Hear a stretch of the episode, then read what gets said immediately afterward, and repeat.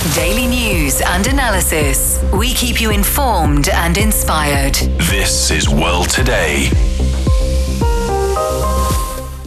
Hello and welcome to World Today. I'm Zhao Yang. Coming up, China has refuted false accusations in the U.S. report on China's WTO compliance. We take a deeper look at China's economic model and trade practices. Negotiations on a potential ceasefire between Israel and Hamas will continue in Qatar and Egypt. What are the biggest obstacles to reach a final agreement? And what are the reasons behind the doctor strike in South Korea that has created chaos in hospitals?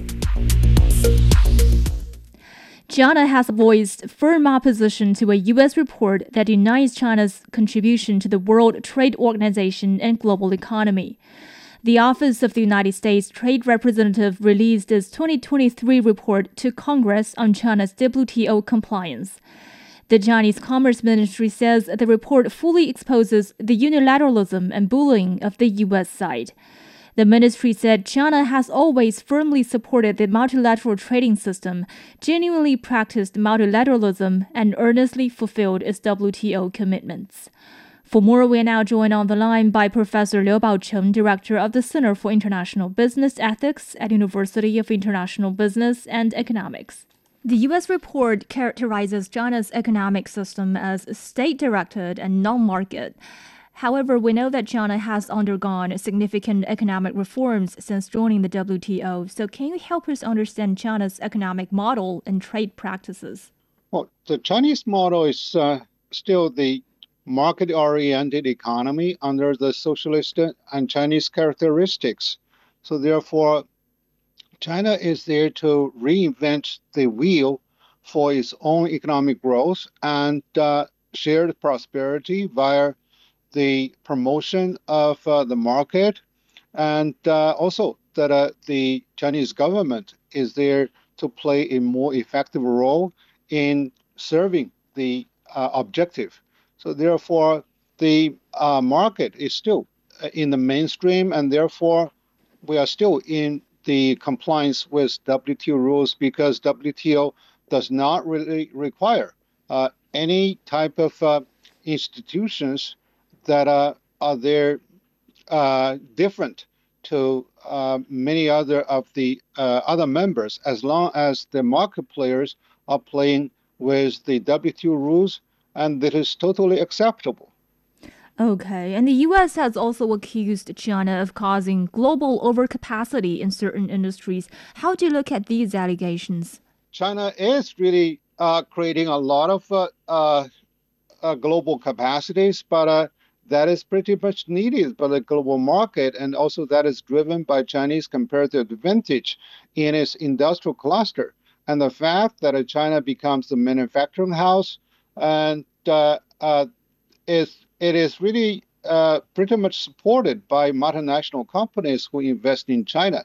Look at the fact that China has nearly 700,000 foreign companies investing in China, and many of them are engaged in contract manufacturing businesses, which means that they bring uh, raw materials and then uh, using the Chinese uh, demographic dividend to make the finished goods to supply to the whole world and also that uh, the world is really benefiting from it because uh, you see that uh, not many uh, American companies or European companies are making shoes or garments or uh, any other type of electronic gadgets anymore, and therefore they enjoy blue sky. And uh, China is really actually paying the burden of exploiting its own natural resources, exploiting its own the uh, labor forces. So this is really, uh, we can say, uh, it is pretty much in conformity with the competitive la- landscape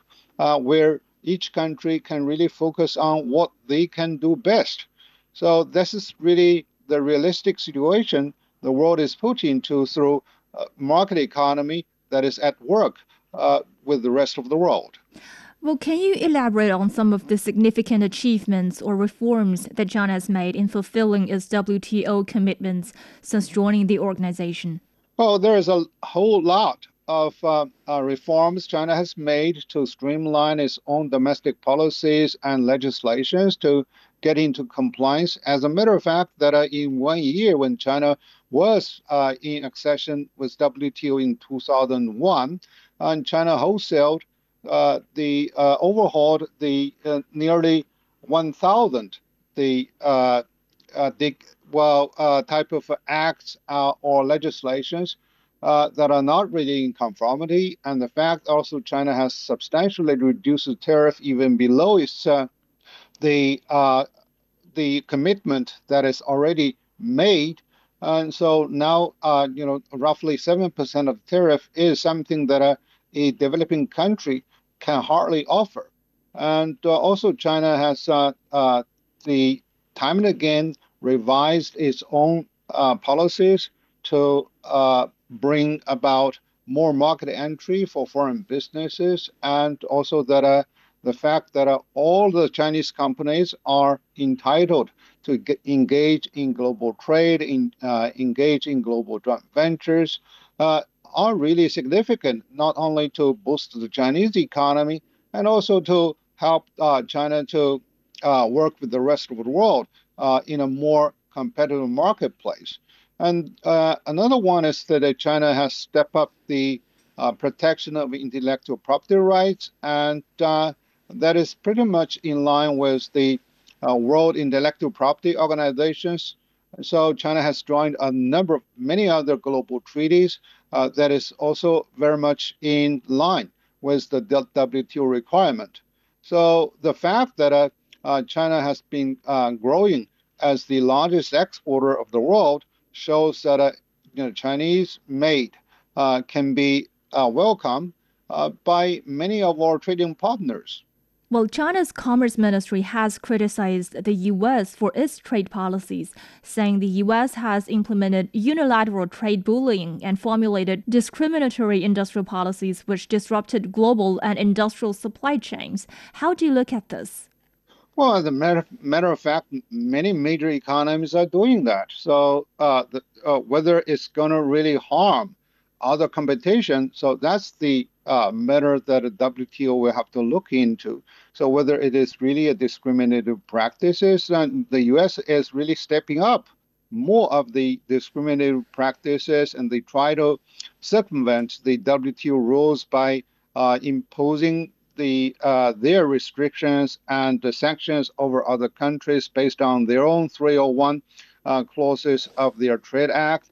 And uh, now, if, if you see that uh, the U.S. the uh, Inflation Reduction Act, their CHIPS Act is uh, and their biolog- the biological support from the executive order of the White House it, they are really uh, stepping up their subsidies, which is really distortive in nature. And now they come back to uh, to blame other countries, inclusive of China, of uh, doing the same, even to a lesser uh, degree. So this is uh, uh, very much unfair, and this is again showing the U.S. is, is showing its hegemonistic type of attitude towards the global trading partners.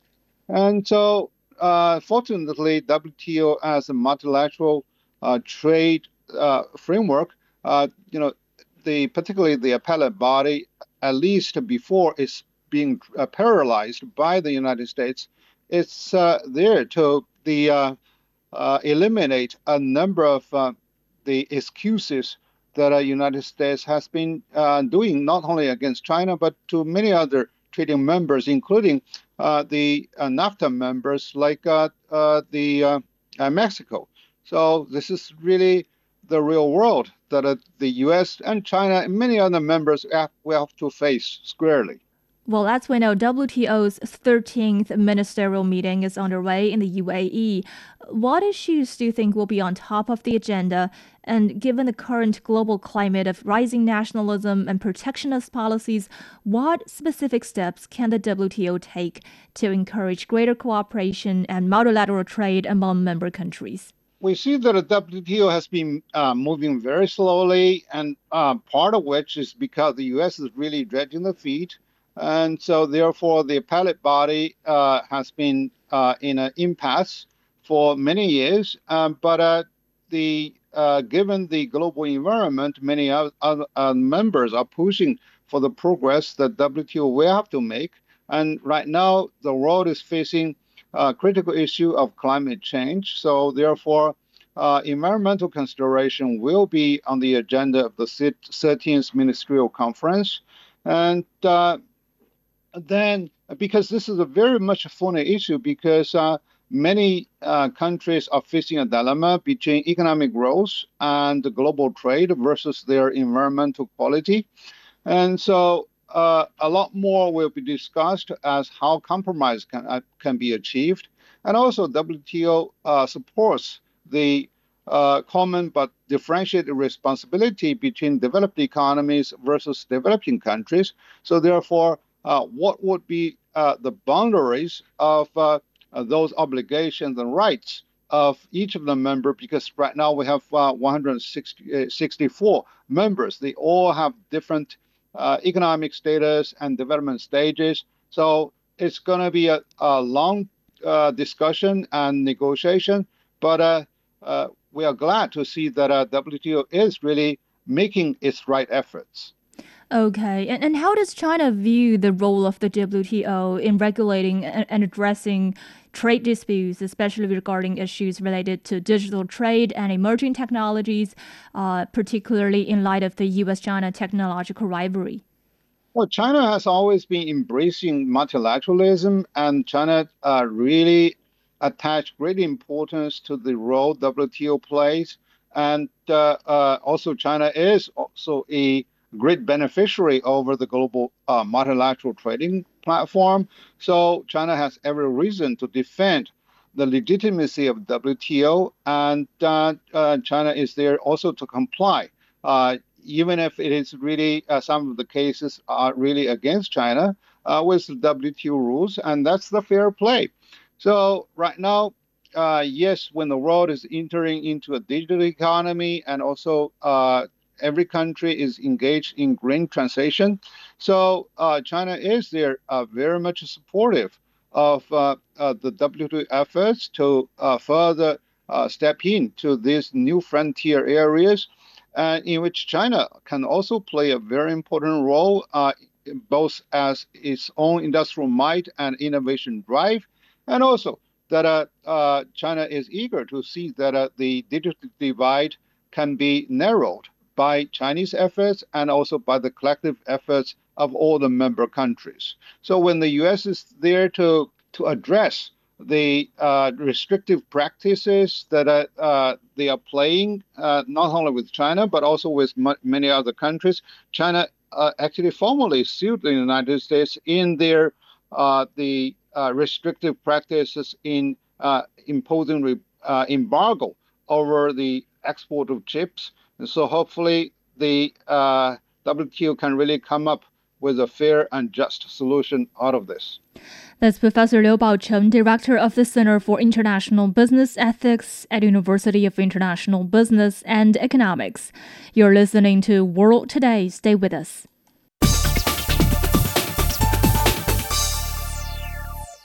This is World Today. I'm Yang. Two rounds of talks to reach a truce in the Israel Hamas conflict will be held in Qatar and Egypt. U.S. National Security Advisor Jake Sullivan says the U.S., Israel, and several other Middle East countries have reached an understanding on the terms of a potential deal. The Gaza Strip is still under Israeli siege and bombardment, with the human- humanitarian situation deteriorating.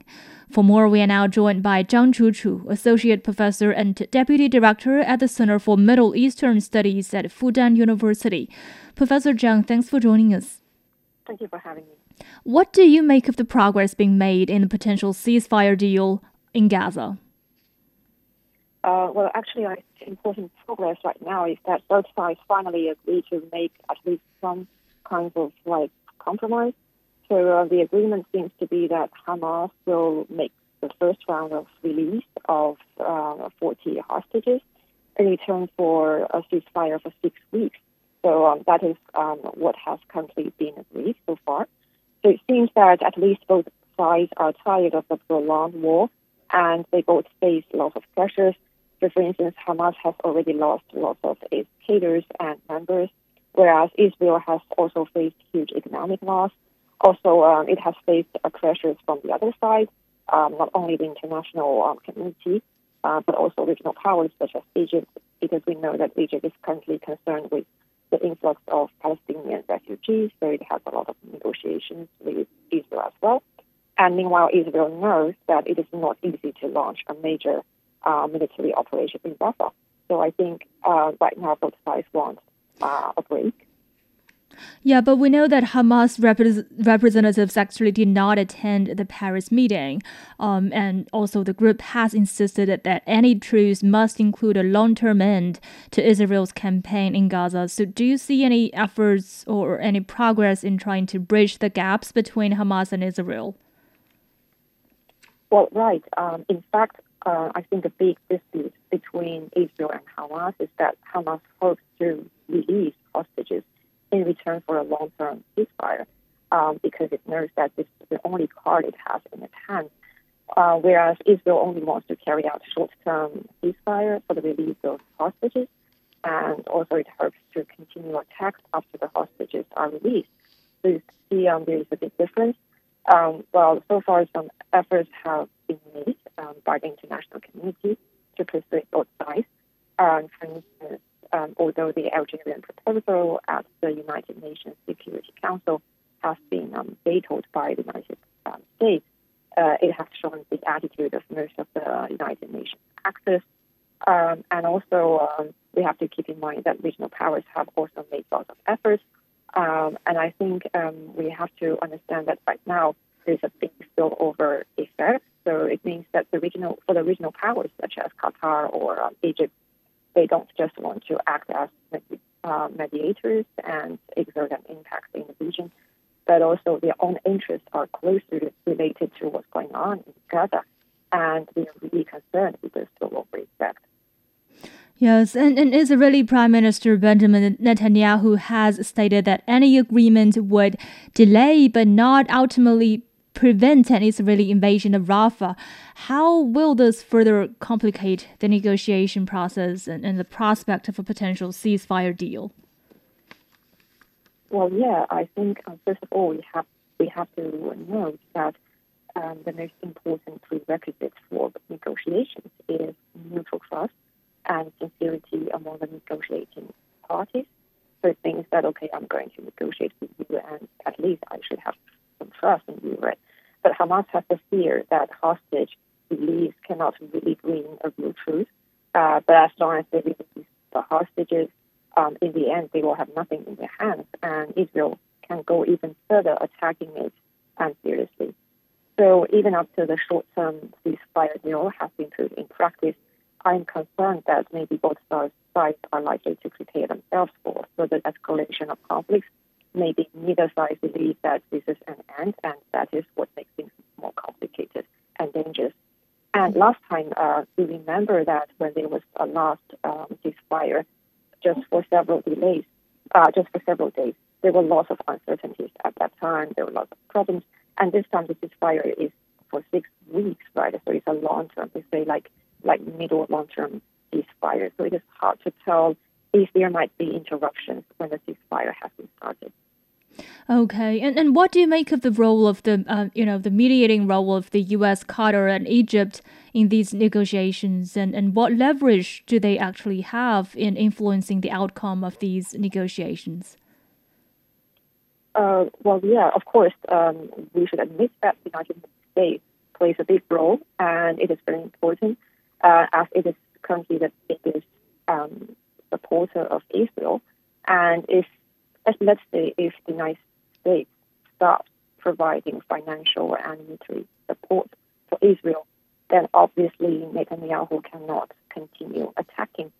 But as Washington clearly sides with Israel, many Arab states and non-state actors have lost faith in it. Uh, and this is going to affect the mediation outcome because a lot of actors they don't have trust in the United States. As for Qatar and Egypt, um, well, Qatar is a rising regional power, which has been striving to play the mediation role in the Middle East, uh, especially in recent years.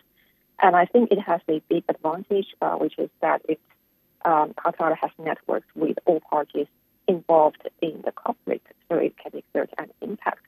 As for Egypt, it's interesting that Egypt is closely related to the conflict right now. And we see that Egypt is bordering Gaza and also it controls part of the Philadelphia um, corridor, um, which is the only part, um, you know, the only corridor um, that Hamas can connect to the outside world that is not under control of Israel. So its attitude towards Palestine can actually affect the battlefield. Okay, but talking about the U.S. support, um, Netanyahu says Israel is on the same page with the U.S. on its plan for Rafah. But according to Jake Sullivan, Biden has yet to be briefed on this matter, and he also said uh, they do not believe a major military operation should proceed in Rafah unless there's a clear and executable plan to protect civilians. H- how would you interpret this apparent disconnect? Well, this is interesting, and I think the biggest problem is that Washington lacks a coherent policy. You see that on the one hand, it always says it doesn't want to see major military operation in Rafah, it doesn't want to see a humanitarian crisis.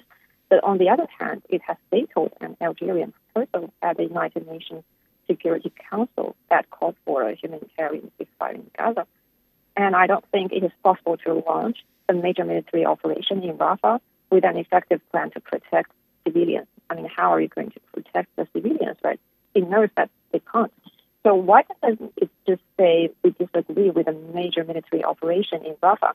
So I think in this, uh, by delivering this kind of speech, um, in fact, um, the United States tries to indicate that Israel could proceed in Rafah as long as there is a plan to protect civilians. And United States, by saying so, is trying to leave some kind of like leeway for for Israel.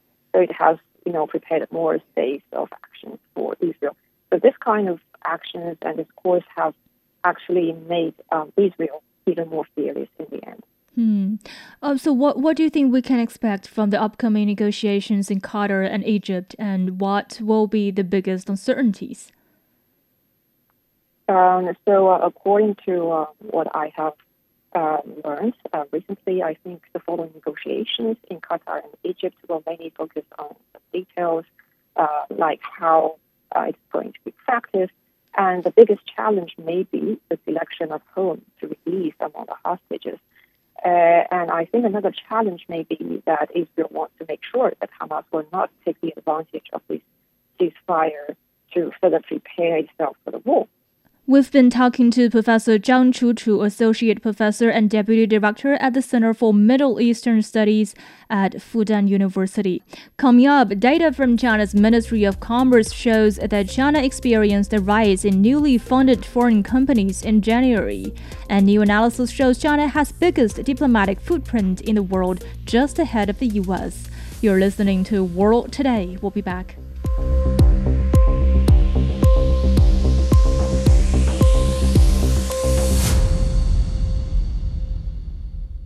You're listening to World Today. I'm Zhao. Data from China's Ministry of Commerce shows that China experienced a rise in newly funded foreign companies in January.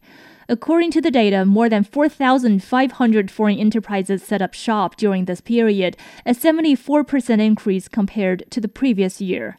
The actual use of foreign capital in China was valued at 120 billion yuan, down about 11% on a yearly basis, but up 20% on a monthly basis.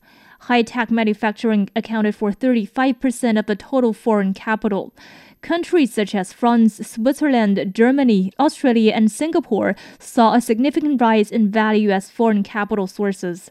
For more on this and China's economy, our Zhao Yang spoke with Dr. Zhou Mi, a senior research fellow with the Chinese Academy of International Trade and Economic Cooperation. So, Dr. Zhou, we are seeing that China has experienced a rise in newly funded foreign companies in January, and more than 4,500 foreign enterprises were set up in a month. So, how do you explain it, and why do you think China is attractive to foreign investment? Actually, in my understanding, that when our company want to invest in somewhere, it's a longer period uh, uh, time of uh, decision compared with the trade, because they have to look at whether the uh, environment is stable, is uh, you know the um, less taxes and also a lot of consumers. So if they found that the destination market is attractive, they will try to make the decision. I mean, after one year of uh, COVID policy change, a lot of uh, companies trying to expand or enlarge their investment in some other countries. China is one of their very important choices, and that is, uh, you know, after uh, some preparation, they decided to expand their investment in China in different areas, including manufacturing and also agriculture even. And among various sectors, high tech manufacturing accounted for 35% of the total foreign capital attracted. So, why high tech manufacturing investments showing such a significant gains? And what's China's role in the global high tech manufacturing sectors? First of all, I think that uh, high technology is areas which has uh, a little bit higher profits margins for companies. So they, they may attracted by this uh, higher margin of profits. And the second is that I, I think that, you know, uh, every year Chinese government is trying to put some policies to encourage the development of the high tech uh, sectors and trying to give them better you know, environment policies and also help them to to come here. And the third, I, I believe that uh, you know the openness of Chinese market is also very attractive. We see that China has a very uh, large market and the integration of China's domestic market is uh, attracting so many uh, companies to these areas. And the Chinese consumers are also one of very important elements. They want to try to consume or buy the high-tech products. Together, I believe that is the reasons that we can uh, observe for the attractiveness to this mm. high-tech uh, FDI. Mm. And we found that in January, countries such as uh, France, Switzerland, Germany, and Singapore have increased increase their investment here in China. So, how do you explain that? Yeah, I think that their distribution of the investors are having uh, some relations with uh, relation between the countries. We know uh, the countries you have just mentioned, they are the countries that has a, a stable and also good relation with China. I, I, I, mean that for the multinational companies, they can decide where they want to go. They have to look at uh, uh, for maybe longer term of uh, environment for the relation between the governments. So Singapore and they are uh, one of our major investors. And France, we just experienced the, you know 60 years of uh, uh, foreign relations. I think both countries are trying to strengthen the cooperation between us. So we have so many uh, you know companies want to to dig the China's uh, potential markets, and some of them are really successful. Like some of the companies from France, Airbus, they are starting to expand their investment in China to meet the very huge demand of Chinese, uh, you know, the the demand for the flights for the airplanes.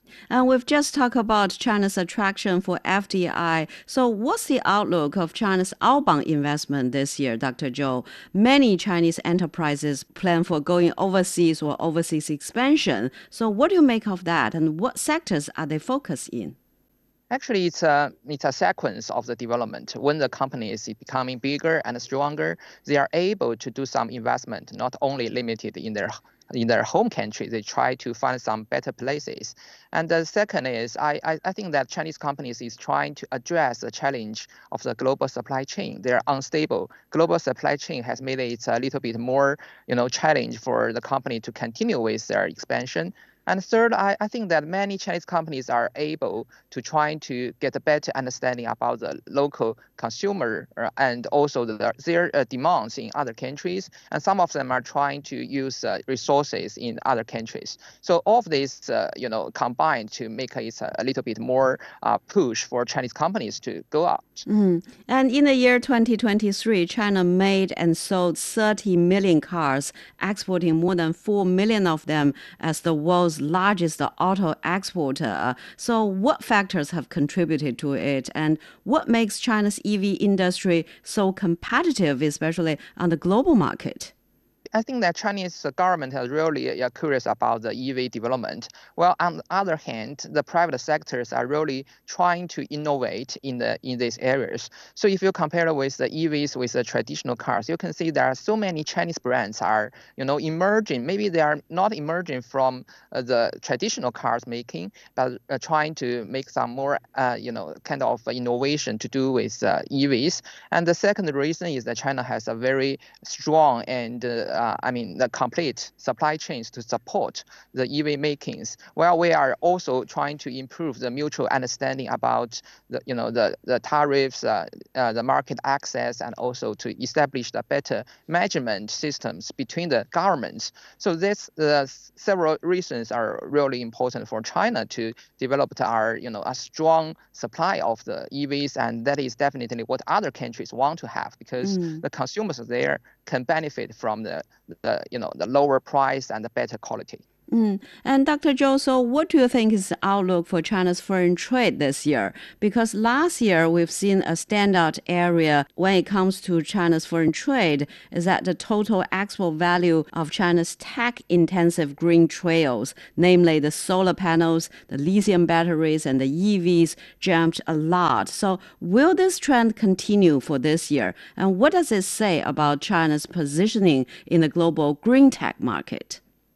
I, I think that for the quality of the trade, it is still improving. That is uh, you know, the, the result by the cooperation between different countries. And also, you know, the market is playing a very important role. Like for the trade, I, I think that we can distinguish with uh, export and import. For the export, there still are increasing trend for the recovery of the, uh, the world economy. Well, for the import, China is trying to import more things, more diversified things from so many other countries. I think that both factors are uh, good factors to uh, the foreign trade this year, but there are still some challenges like the unstable uh, the supply chain uh, in the world and also some of the difficulties on the global the trade rules and other governance issues. Mm-hmm. And what do you expect for China's monetary and fiscal policy this year to support the country's economy? I think the government is trying to put more strength to support the you know the better expectation of the market with a, a stronger maybe a little bit more stronger uh, policies compared with last year. Mm. And China's central bank has recently cut its benchmark mortgage reference rate by 25 basis points. So, what does it mean for not only the real estate markets, but also when it comes to the economic confidence? The market is getting the signal that uh, the government is trying to uh, give a better support to the, you know, not only the real estate but also the market recovery. I think that consumers can have a better confidence in this regard, and it is not only for the consumption but also, you know, a lot of things related to the real economy like the manufacturing. They can also benefit by this kind of, uh, you know, uh, policies and measurements. That's Dr. Zhou Mi, Senior Research Fellow with the Chinese Academy of International Trade and Economic Cooperation, speaking with Zhao Ying. You're listening to World Today. Stay with us.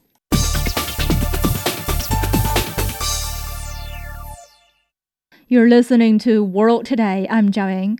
New analysis indicates that China is the world's largest diplomatic power with a wider presence across the globe than the United States. The 2024 Global Diplomacy Index of the Lowy Institute ranks 66 countries and territories by the number of worldwide diplomatic postings they maintain. China comes in first with 274 posts, closely followed by the US with 271. In the meantime, the report finds Turkey and India have added the most posts to their diplomatic networks in recent years. Joining us now in the studio is my colleague Ding Heng. Thanks for joining us. Hey, Zhao Ying. So, according to the director of the Lowy Institute's Public Opinion and Foreign Policy Program, many governments continue to invest in, in diplomacy to project power and achieve their interests. Uh, and in terms of China and the US, he suggests their ongoing rivalry is reflected in the dominance in the 2024 rankings. What is your take on this? Now, first of all, this is not the first time that China ranks the top in this regard. China overtook the United States for the first time in 2019 by a margin uh, of three. Uh, this gap widened further to eight in the 2021 ranking, but narrowed again this past year as Beijing's posts dropped by one and Washington's rose by four. So overall, I would say the US and China are on par with each other in this regard. And then I think the outreach of the outreach of diplomatic postings is of course one index to measure diplomatic power. On the other hand though, it should not really be the only index because, for example, the footprints of foreign ministers can be another indicator. And apart from the things that can be measured in numbers, um, some aspects some aspects of diplomatic power cannot be measured stati- statistically. So, I think overall, it's pretty difficult for uh, for you and me to say here that oh, China is really the world's number one diplomatic power. I think in China's case, um, the situation we're talking about here is largely a reflection of China's global economic interests, which has been expanded by the country's overseas investments, the Belt and Road Initiative, and also China is the biggest trading partner for more than 120 countries and territories. I think China, any decision about whether or not China will open a new diplomatic posting anywhere across the world is really primarily based on its own calculation of its own economic and national interests rather than any intention to say compete with the United States. Also, we need to shift our attention away from China a little bit because, like you said earlier, some middle powers like Turkey and India are expanding their diplomatic outreach very, very uh, rapidly. Yeah, I, I agree with you that sometimes st- statistics may not tell the full picture, but um, it still matters, right? And according to the report, China has a larger diplomatic footprint than the US in Africa, East Asia, the Pacific Island countries, and Central Asia. Uh, but on the other hand, the United States still leads China diplomatically in Europe, North and Central America, and South Asia as well and both countries have an equal number of posts in um, in the Middle East and South America. So, what is your reading of the mm. picture here? Well, I think this is largely in line with the bigger picture reality. Uh, diplomacy with Africa is something China has been emphasizing for really decades. Since the 1990s, uh, the first overseas trip by China's foreign minister has been to Africa. This is a generational long, you know, practice that has been really lasting for generations. By comparison, arguably for a long time, Africa had been at the least important end of Washington's global diplomacy. Now, of course, Washington is trying to catch up in this area.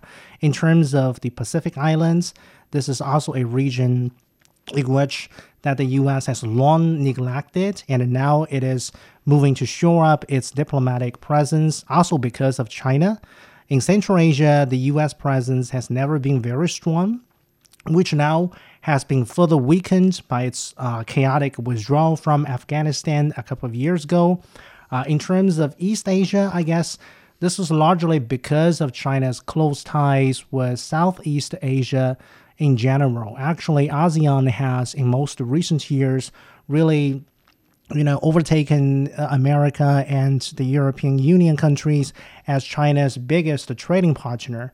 Uh, then the U.S. leading in Europe and Central America is also no surprising because, for example, some countries in Central America are still yet to switch their diplomatic ties, their official diplomatic recognition from Taipei to Beijing.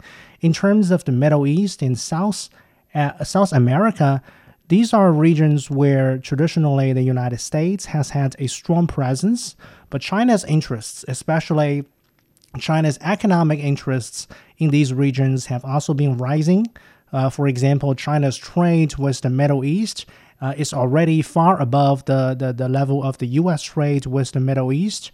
But I don't necessarily view China and the United States as rivalries in those regions because Beijing and Washington actually have some shared interests.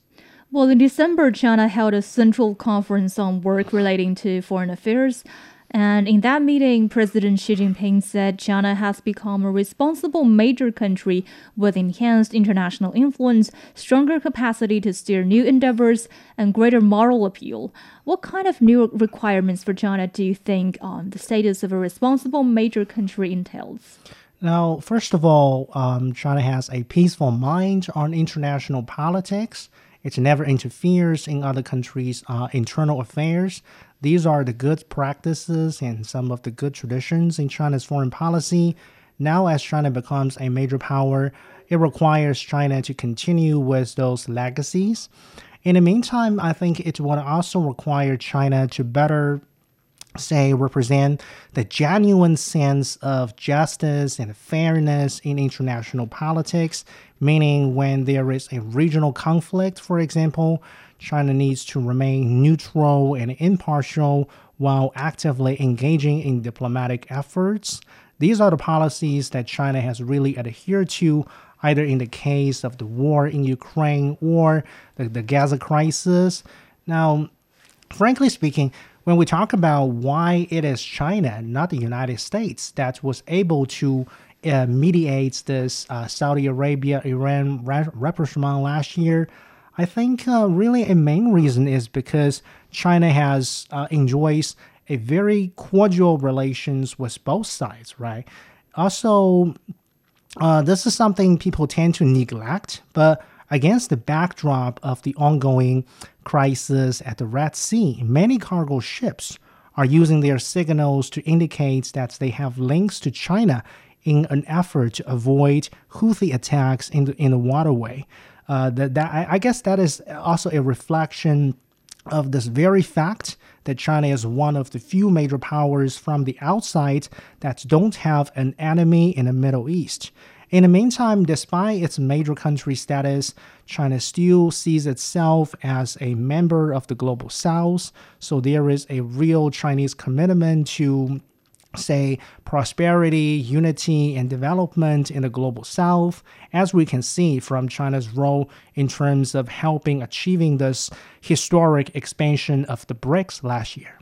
Yeah, and very briefly, we know that China's efforts in broadening its diplomatic network has met with skepticism and in the West, and some would say that um, this so-called decline of China. They argue that China's own challenges means that China will never rise to surpass Western power. How do you look at this? Well, no matter how the West thinks about China, China has a stable and predictable foreign policy decision making mechanism with the United States and European countries, as well as some other Western countries elsewhere, China always wants to develop a stable and workable relationship, a nice relationship. This principle has really remained unchanged for a long, long time. For example, the war in Ukraine may have somewhat changed how the Europeans sees China, but by no means the other way around. Nothing has really changed in terms of how China views its relationship with the EU countries. So, in many aspects, China is a source of stability in the world today. Mm-hmm.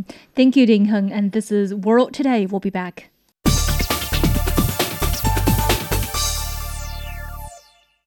South Korean doctors have staged fresh protests against the government's plan to recruit more medical students.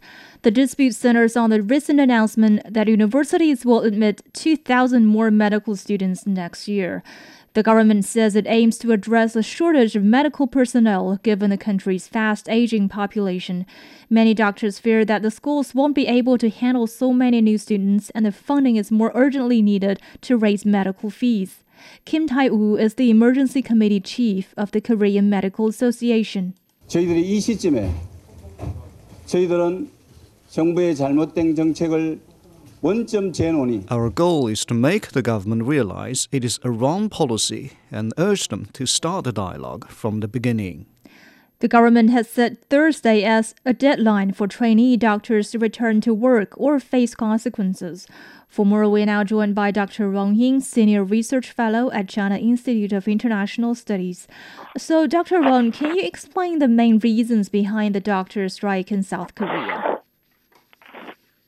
Well, I think the main reason is clear, as you rightly said. It is about dispute uh, between doctors. Remember, the um, junior doctors, actually, we're talking about, and the government uh, of South Korea on the way or on the need to raise the new sort of uh, enrollment of doctors in the, I mean, since 2025 to address the problem or challenges arising, uh, the shortages or other problems related to the healthcare system uh, of South Korea uh, as a result of aging population.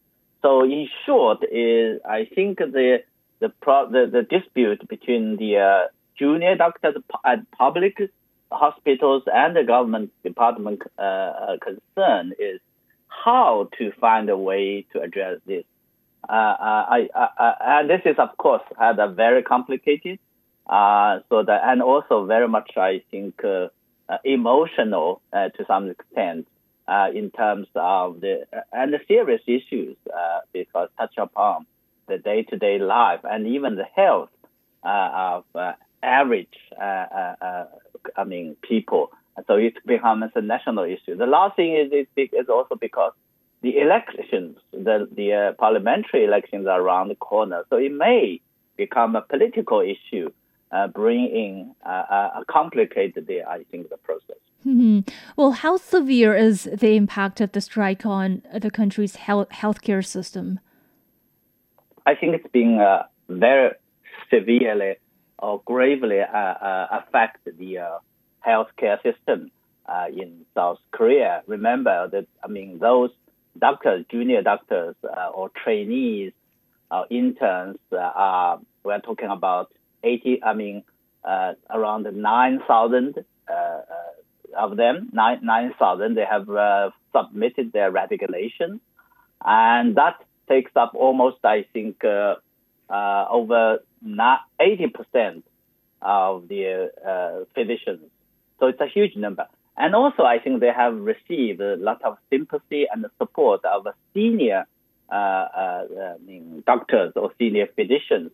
So uh, already reports, we have reports that uh, appointments have been cancelled, sur- I mean, surgeries have been postponed, and the very fact that the government con- uh, department concerned has responded very uh, harshly uh, threatening that they may, uh, I mean, use the legal or uh, means, and they may also, I think, revoke these doctors' uh, uh, sort of uh, permissions and so on. So, and these these things also, I could, I mean, complicate or, or worsen the situation. Mm-hmm. But has the government been exploring any potential solutions to address this ongoing dispute with the doctors? I think that is a major sort of uh, uh, concerns or frustration expressed by these junior doctors. They said the decision that's been made uh, uh first and foremost without, without proper consultations and talks with uh, uh, those doctors. And most importantly, I think they feel that this is not hiking the numbers or increase the numbers, uh, they recruit the new number, or the not uh, address or solve the problems facing the healthcare system in um, South Korea. Thirdly, I think these young physicians, young doctors, they have serious concerns about themselves. They feel that they have been overworked, underpaid, and their concerns, their frustrations, their problem has been unheard. So mm-hmm. And the last thing is, of course, related to that they they believe that the system, the Medicare, the, the I mean the school system, the training medical school system will not be able to meet uh, the, uh, the, the, the sort of the, the demand for training so many uh, new students, new medical students in such a short time. Mm. But do you see any parallels between uh, the current doctors' strike in South Korea and similar healthcare labor disputes, um, perhaps in other countries? Yeah, I think uh, certainly one can feel a lot of similarities uh, related to this incident. Uh, well, a government department or a government, for some reasons, or even out of genuine reasons to address an issue, long-standing issue, uh, they want to uh, push for some reforms or some steps or measures to address problem. But by doing so, either they have not properly uh, consulted with the, the, stakeholders or the uh, sort of interest group, or I think what they have done, whatever the case, they are going to affect their interests. So cause a deadlock and big problems become more complicated. Hmm. Well, thank you, Dr. Rong Ying, Senior Research Fellow at China Institute of International Studies. And that's all the time we have for this edition of World Today. To listen to this episode again or to catch up on previous episodes, you can download our podcast by searching World Today. For further discussion, you can follow us on X at CGTN Radio. I'm Zhao Ying. Thank you so much for listening. See you next time.